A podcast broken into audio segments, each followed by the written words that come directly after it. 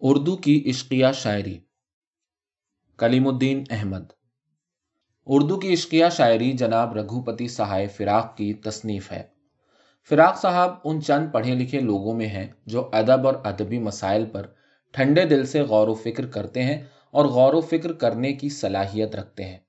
اردو کی عشقیہ شاعری اس موضوع پر اپنے رنگ کی غالباً پہلی کتاب ہے اور اس لحاظ سے دلچسپ ضرور ہے لیکن اس میں بعض ایسی خامیاں ہیں کہ ہماری دلچسپی بہت جلد بے اطمینانی سے بدل جاتی ہے۔ میں اس تبصرے میں اپنی بے اطمینانی کے اسباب سے متعلق کچھ کہنا چاہتا ہوں۔ یہ کتاب حقیقت میں کتاب نہیں، ایک مقالہ ہے۔ اس لیے اس میں مقالے اور کتاب دونوں کی خامیاں آ گئی ہیں۔ مقالے کی کوئی حدود تو مقرر نہیں، یہ طویل بھی ہو سکتا ہے اور مختصر بھی۔ اس میں کسی موضوع پر سرسری بحث بھی ہو سکتی ہے اور پرمغز بھی۔ لیکن یہ بات تو مانی ہوئی ہے کہ مقالے میں کتاب کسی جامعیت ممکن نہیں ہے۔ عشقیہ شاعری تھا تو مقالہ اور مقالے کی حیثیت سے مدینہ کے جبلی نمبر میں شائع بھی ہو چکا ہے۔ لیکن آج اسے کئی قابل قدر اضافوں کے ساتھ، جن میں کئی نئی باتوں اور ان کے مسائل پر روشنی ڈالی گئی ہے، اور سن انیس سو انتیس کے بعد سے اب تک کی عشقیہ شاعری کا جائزہ لیا گیا ہے، کتاب کی صورت میں پیش کیا گیا ہے۔ ان اضافوں نے حجم کے لحاظ سے عشقیہ شاعری کو کتاب کی صورت دے دی ہے، لیکن اس میں کتاب کسی جامعیت نہیں۔ شاید فراق صاحب کو اس کا احساس ہے۔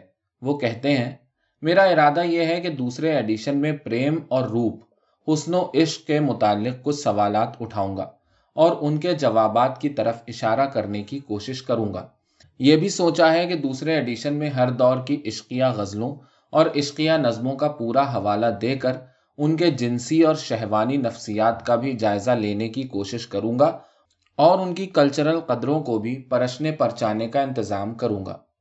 فراق صاحب کا یہ ارادہ کہاں تک مستحسن ہے؟ اس کی بحث آگے آئے گی۔ ان جملوں سے یہ تو صاف ظاہر ہے کہ بہت کچھ کہنے کے بعد بھی فراق صاحب کا جی نہیں بھرا اور وہ بہت کچھ اور کہنا چاہتے ہیں۔ اور اس بہت کچھ کہنے کا ایک نتیجہ یہ ہوا کہ مقالے کی جو خاص صفت ہوتی ہے وہ بھی جاتی رہی۔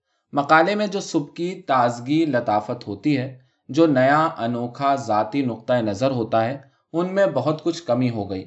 یعنی اس کتاب میں دو مختلف چیزوں کے میل سے کچھ ابتری پیدا ہو گئی ہے اور گفتگو میں وہ سلیقہ، وہ منطقی انداز نہیں، جس کی امید تھی۔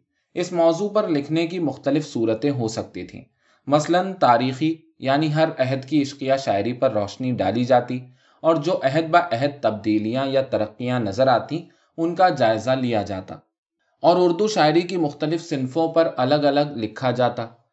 اور غزل، مصنوی، مرثیہ وغیرہ میں جو عشقیہ عناصر ہیں، ان کا بیان کیا جاتا۔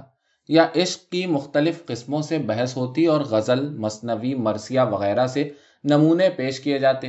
جیسے فراق صاحب غزل کے بارے میں کہتے ہیں، غزل کی عشقیہ شاعری کی غرض و غایت ایک تو کھلی کھلی عشقیہ شاعری کرنا ہے، دوسرے عارفانہ یا فلسفیانہ یا محض انسانی یا انفرادی حصیات اور تاثرات کو حسن و عشق کا آئینہ مہیا کرنا ہے تاکہ اس آئینے میں وجود اپنا نکھار دیکھ سکے۔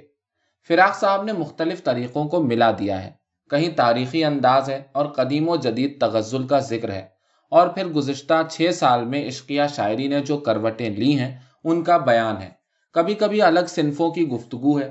غزل، مصنوی، مرثیہ واسوخت آزاد نظم میں عشقیہ شاعری کے نمونوں کی تلاش ہے اور کبھی فلسفیانہ رنگ میں عشقیہ شاعری کی الگ الگ قسمیں بتائی گئی ہیں، نتیجہ لازمی پراگندگی ہے۔ پھر ان چیزوں کے علاوہ بھی بہت ساری باتیں ہیں جو اکثر غیر ضروری بھی ہیں اور غیر متعلق بھی۔ کہیں فلسفیانہ عشق ہے تو کہیں اردو شاعری کی تاریخ۔ کبھی نظم اور غزل کا جھگڑا چکایا گیا ہے تو کہیں اردو لغت کے مسئلے پر اظہار خیال ہے۔ ایک طرف کلچر کی بحث چھیڑ دی ہے اور ساتھ ہی ساتھ اپنی ربائیوں کا ذکر ہے۔ ان میں سے ہر ایک پر ایک الگ کتاب یا کم سے کم مقالہ لکھا جا سکتا تھا۔ ظاہر ہے کہ عشقیہ شاعری جیسی مختصر سی کتاب میں یہ سب باتیں سما نہیں سکتی، اس لیے ہر موضوع تشنا ہے۔ ہر بات سرسری ہے۔ مثلا گزشتہ پانچ چھ برسوں کے عرصے میں شاعری کے جو قابل قدر مجموعے شائع ہوئے ہیں، ان کا ذکر ناکافی ہے۔ راشد، فیض، اختر الایمان، یوسف ظفر، اختر انصاری، مجاز، جذبی، زیدی، جمال، احسان دانش، مخدوم محی الدین، احمد ندیم قاسمی، جوش، اختر شیرانی، چودھری منظور احمد، نہال سیوہاروی، کیفی آزمی سلام مچھلی شہری سبوں کی تعریف ہے، تنقید نہیں۔ ایسا معلوم ہوتا ہے کہ نوجوان شعرا کی تصنیفوں کی فہرست قارئین کی آسانی کے لیے مرتب کر دی ہے۔ یا پھر ان تصنیفوں کا اشتہار مقصود ہے۔ ایک دوسری طرح کی مثال لیجیے فراق صاحب مسئلہ عشق سے متعلق دس سوال پیش کرتے ہیں۔ طوالت کے خیال سے میں صرف تین سوال یہاں نقل کرتا ہوں۔ سوال نمبر ایک، کیا میاں کو صرف بی بی سے اور بی بی کو صرف میاں سے عشق ہونا چاہیے یا ہوتا ہے؟ سوال نمبر نو، اور امرت پرستی کے بارے میں آپ کا کیا خیال ہے؟ کیونکہ خواہ آپ اسے غیر فطری کہیں، خواہ مکرو اور ذلیل خواہ آپ تعزیرات ہند کا سہارا لیں۔ یہ یاد رہے کہ جو لوگ امرت پرستی کے مرتکب ہیں، وہ نہ تو خود جرائم پیشہ ہوتے ہیں، نہ ذلیل، نہ رزیل نہ کمینے، نہ عام طور سے خراب آدمی ہوتے ہیں، بلکہ کئی امرت پرست تو اخلاق اور تمدن اور روحانیت کی تاریخ کے مشاہیر رہے ہیں۔ جیسے سکرات سیزر، مائیکل اینجلو، شیکسپیئر اور دنیا بھر میں لکھوکھا آدمی جو امرت پرست رہے ہیں، وہ نہایت شریف آدمی رہے ہیں۔ سوال نمبر دس۔ اسی طرح عورت کو عورت سے بھی جنسی یا شہوانی محبت رہی ہے اور یہ عورتیں بھی ذلیل نہیں ہوتی تھیں۔ فراق صاحب یہ سوالات تو پیش کرتے ہیں اور ان پر ٹھنڈے دل سے غور کرنے کی دعوت دیتے ہیں، لیکن ان کا حل نہیں پیش کرتے۔ پھر ان سوالات کا حاصل، جس تیور سے یہ سوالات کیے گئے ہیں، اس سے یہ نتیجہ نکلتا ہے کہ میاں بی بی کو ایک دوسرے سے عشق نہیں ہوتا اور نہ ہونا چاہیے۔ امرت پرستی بہت اچھی چیز ہے۔ اور اسی طرح عورت کی عورت سے شہوانی محبت بھی کوئی بری چیز نہیں۔ اگر فراق صاحب کا ایسا خیال ہے تو وہ اپنی جگہ درست ہو سکتا ہے، لیکن اس خیال کی تشہیر اس کتاب میں تو ضروری نہ تھی۔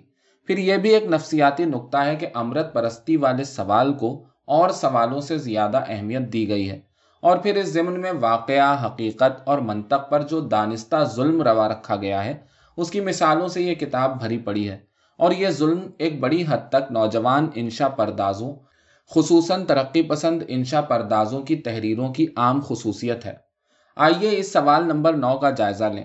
فراق صاحب فرماتے ہیں، یاد رہے کہ جو لوگ امرت پرستی کے مرتکب ہیں، وہ نہ تو جرائم پیشہ ہوتے ہیں اور نہ رزیل، نہ ذلیل، نہ کمینے، نہ عام طور سے خراب آدمی ہوتے ہیں۔ مجھے معلوم نہیں کہ اس بیان کے لیے فراق صاحب کے پاس کیا ثبوت ہے۔ کیا انہیں دور حاضر کے سارے امرت پرستوں کی نجی زندگی کے حالات معلوم ہیں؟ اگر معلوم نہیں تو پھر اس قسم کی محمل بات کہنے سے فائدہ؟ کیا فراق صاحب کا مطلب ہے کہ امرت پرستی ایسا اچھا مذہب یا اخلاق ہے جو ہمیں رضالت، جرائم، کمینے پن سے یا قلم محفوظ رکھتا ہے؟ کیا وہ سمجھتے ہیں کہ اگر سب لوگ امرت پرست ہو جائیں تو دنیا میں جتنی برائیاں ہیں وہ دفاع ہو جائیں گی؟ کیا انہیں اس بات سے انکار ہے کہ امرت پرست بھی جرائم پیشہ اور ذلیل و کمینہ ہو سکتے ہیں؟ کیا انہوں نے ایب نارمیلٹی کے مسئلے اور اس کے نتائج پر غور کیا ہے اور جو لٹریچر موجود ہے اسے پڑھا ہے؟ پھر ان کے دوسرے جملے سے ایسا معلوم ہوتا ہے کہ اگر انہوں نے کبھی منطق پڑھی تھی تو اسے بالکل بھول گئے ہیں۔ فرماتے ہیں، بلکہ کئی امرت پرست تو اخلاق اور تمدن اور روحانیت کی تاریخ کے مشاہیر رہے ہیں۔ معلوم نہیں اس جملے سے فراق صاحب کے خیال میں کیا ثابت ہوتا ہے۔ کیا انہیں اس کا احساس ہے کہ اس جملے سے کوئی منطقی نتیجہ اخذ نہیں ہو سکتا ہے؟ کیا ان کا مطلب ہے کہ ہر امرت پرست سکرات سیزر یا سرمد ہے؟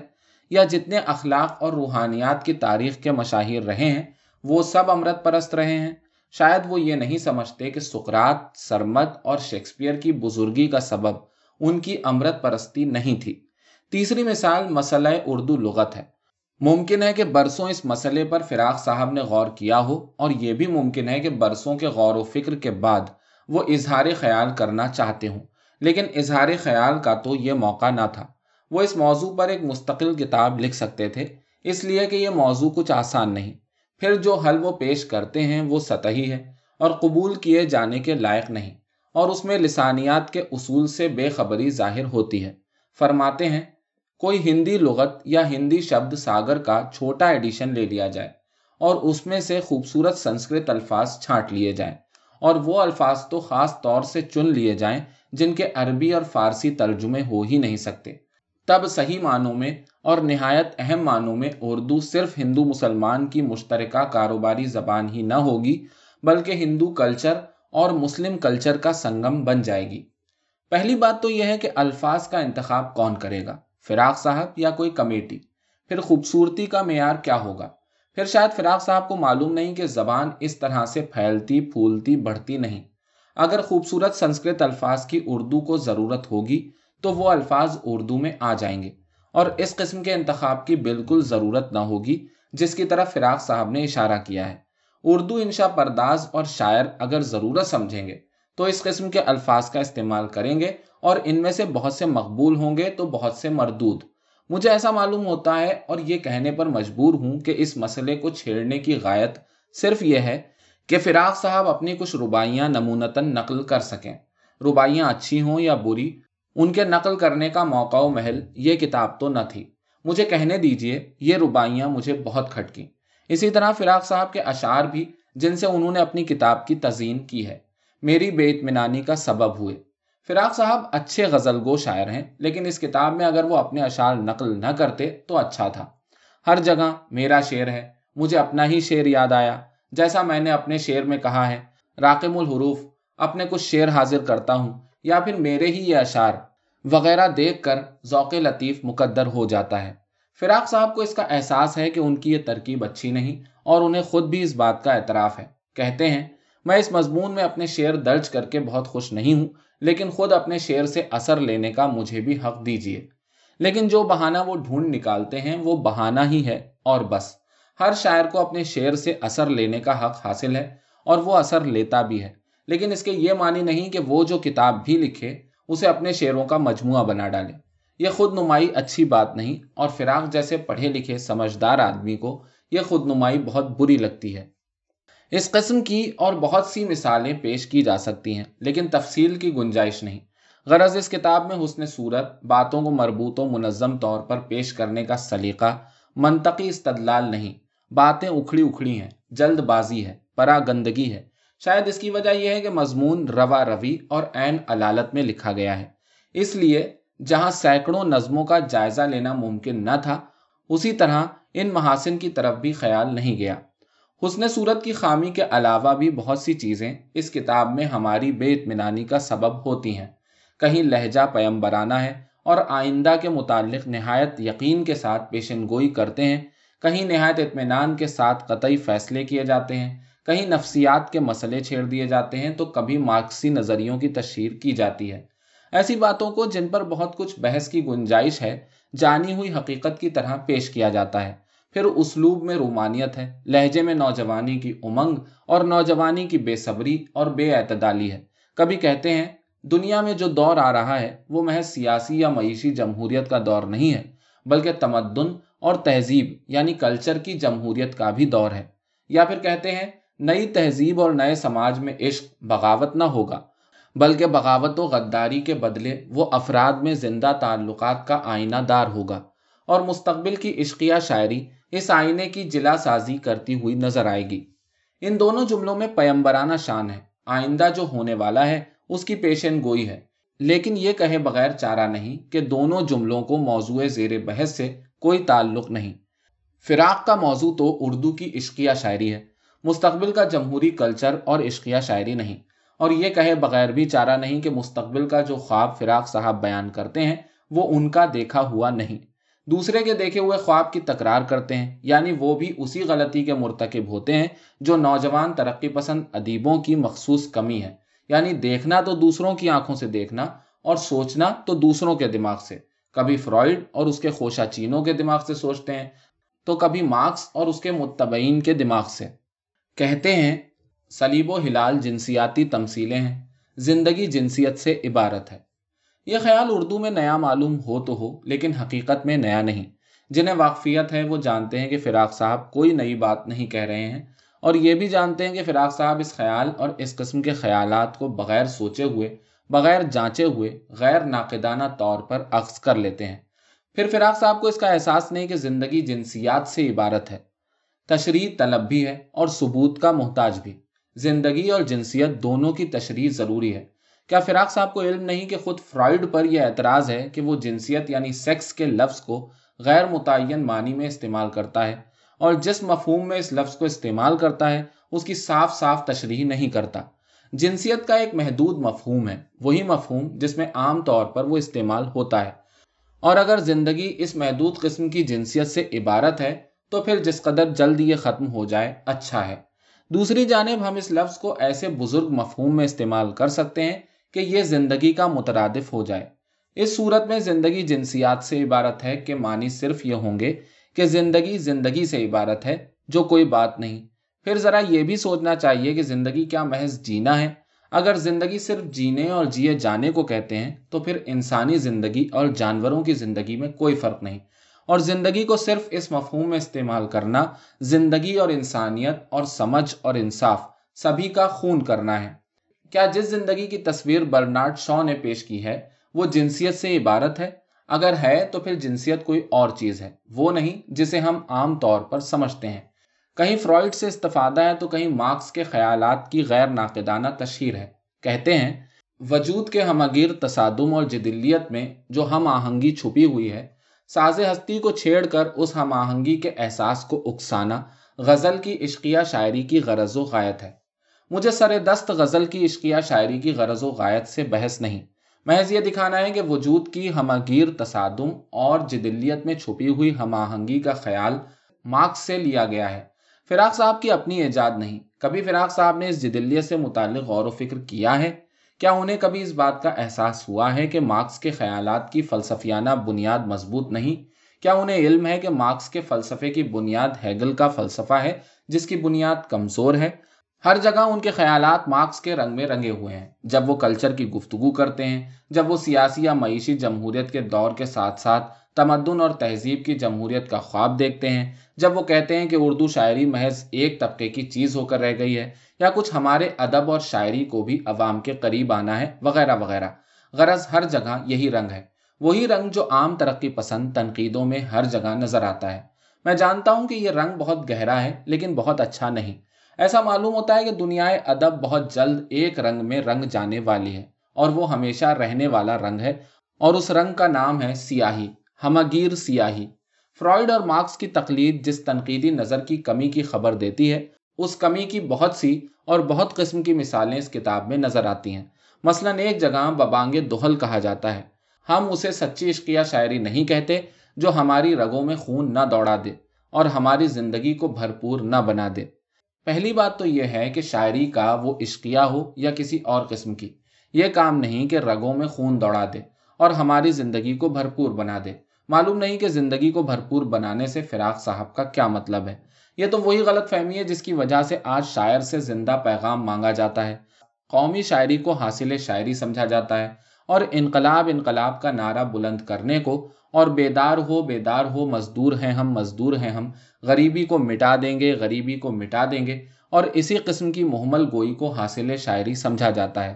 شاعری پیغام نہیں پروپگینڈا نہیں نعرہ بازی نہیں، کچھ اور چیز ہے۔ بہر کیف، فراق صاحب عشقیہ شاعری کے بارے میں یہ دعویٰ کرنے کے بعد جب میر کی طرف متوجہ ہوتے ہیں تو عجیب چپٹلش میں پڑ جاتے ہیں۔ وہ جانتے ہیں کہ میر کی عشقیہ شاعری ہماری رگوں میں خون نہیں دوڑاتی، ہماری زندگی کو بھرپور نہیں بنا دیتی۔ اور وہ یہ بھی جانتے ہیں کہ میر بڑا شاعر ہے۔ غرض عجب مشکل میں پھنس جاتے ہیں، ایک طرف ان کا نظریہ ہے جسے وہ ترک نہیں کر سکتے، دوسری طرف میر کی شاعرانہ بزرگی کی اٹل حقیقت ہے۔ اب کیا کریں؟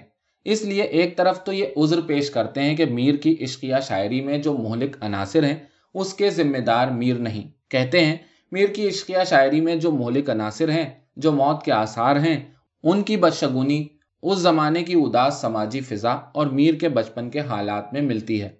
وجہ کچھ بھی ہو، اگر میر کی عشقیہ شاعری میں موت کے آثار ہیں، تو بقول فراق وہ سچی عشقیہ شاعری نہیں ہو سکتی ہے۔ لیکن فراق میں یہ جرت نہیں، یہ منطقی طرز خیال نہیں کہ وہ اس نتیجے کو پہنچ سکیں۔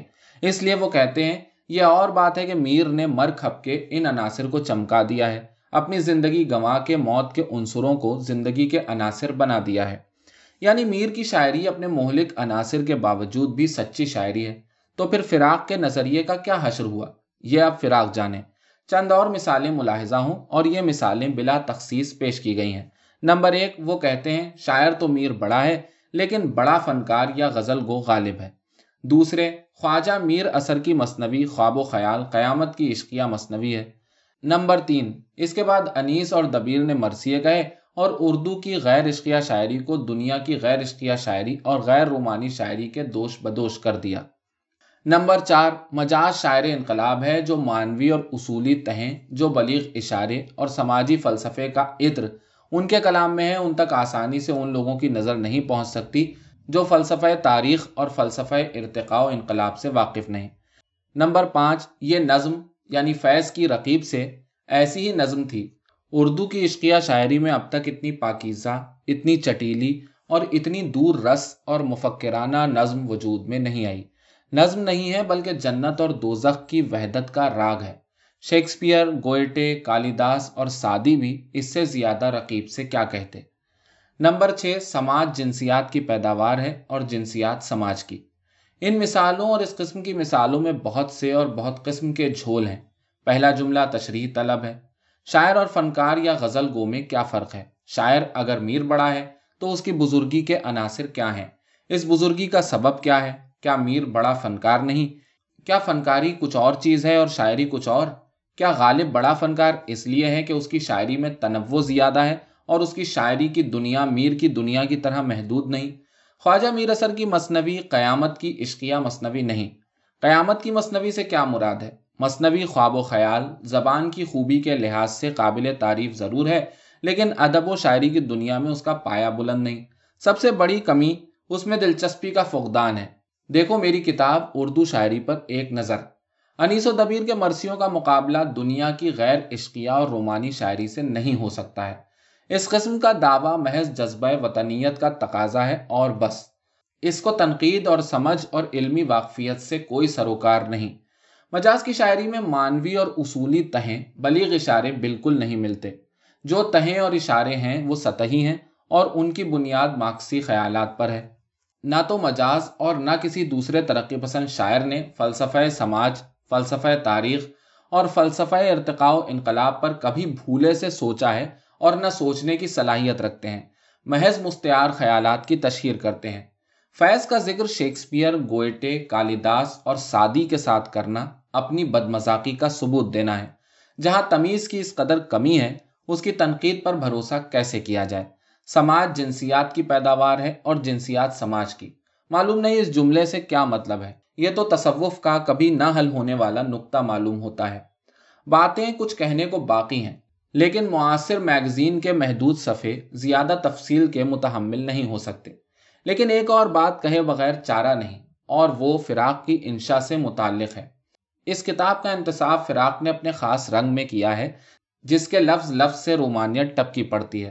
یہ رومانیت فراق کی انشا کی ہے، جو ان کی تنقید کی سب سے بڑی بدنمائی ہے۔ تنقید کی زبان سیدھی، سادی، صاف، متعین سائنٹیفک ہونی چاہیے، لیکن فراق اس رومانیت کو روکتے نہیں۔ روکنے کے بدلے اس میں غلو سے کام لیتے ہیں۔ اس رومانیت کی وجہ سے عام قارئین تو کچھ زیادہ مروب و متاثر ہو جاتے ہیں۔ سطحی نظر فریب میں آ جاتی ہے۔ لیکن اہل نظر جانتے ہیں کہ رومانیت خود بھی بری چیز ہے اور بہت سی برائیوں کی جڑ بھی ہے۔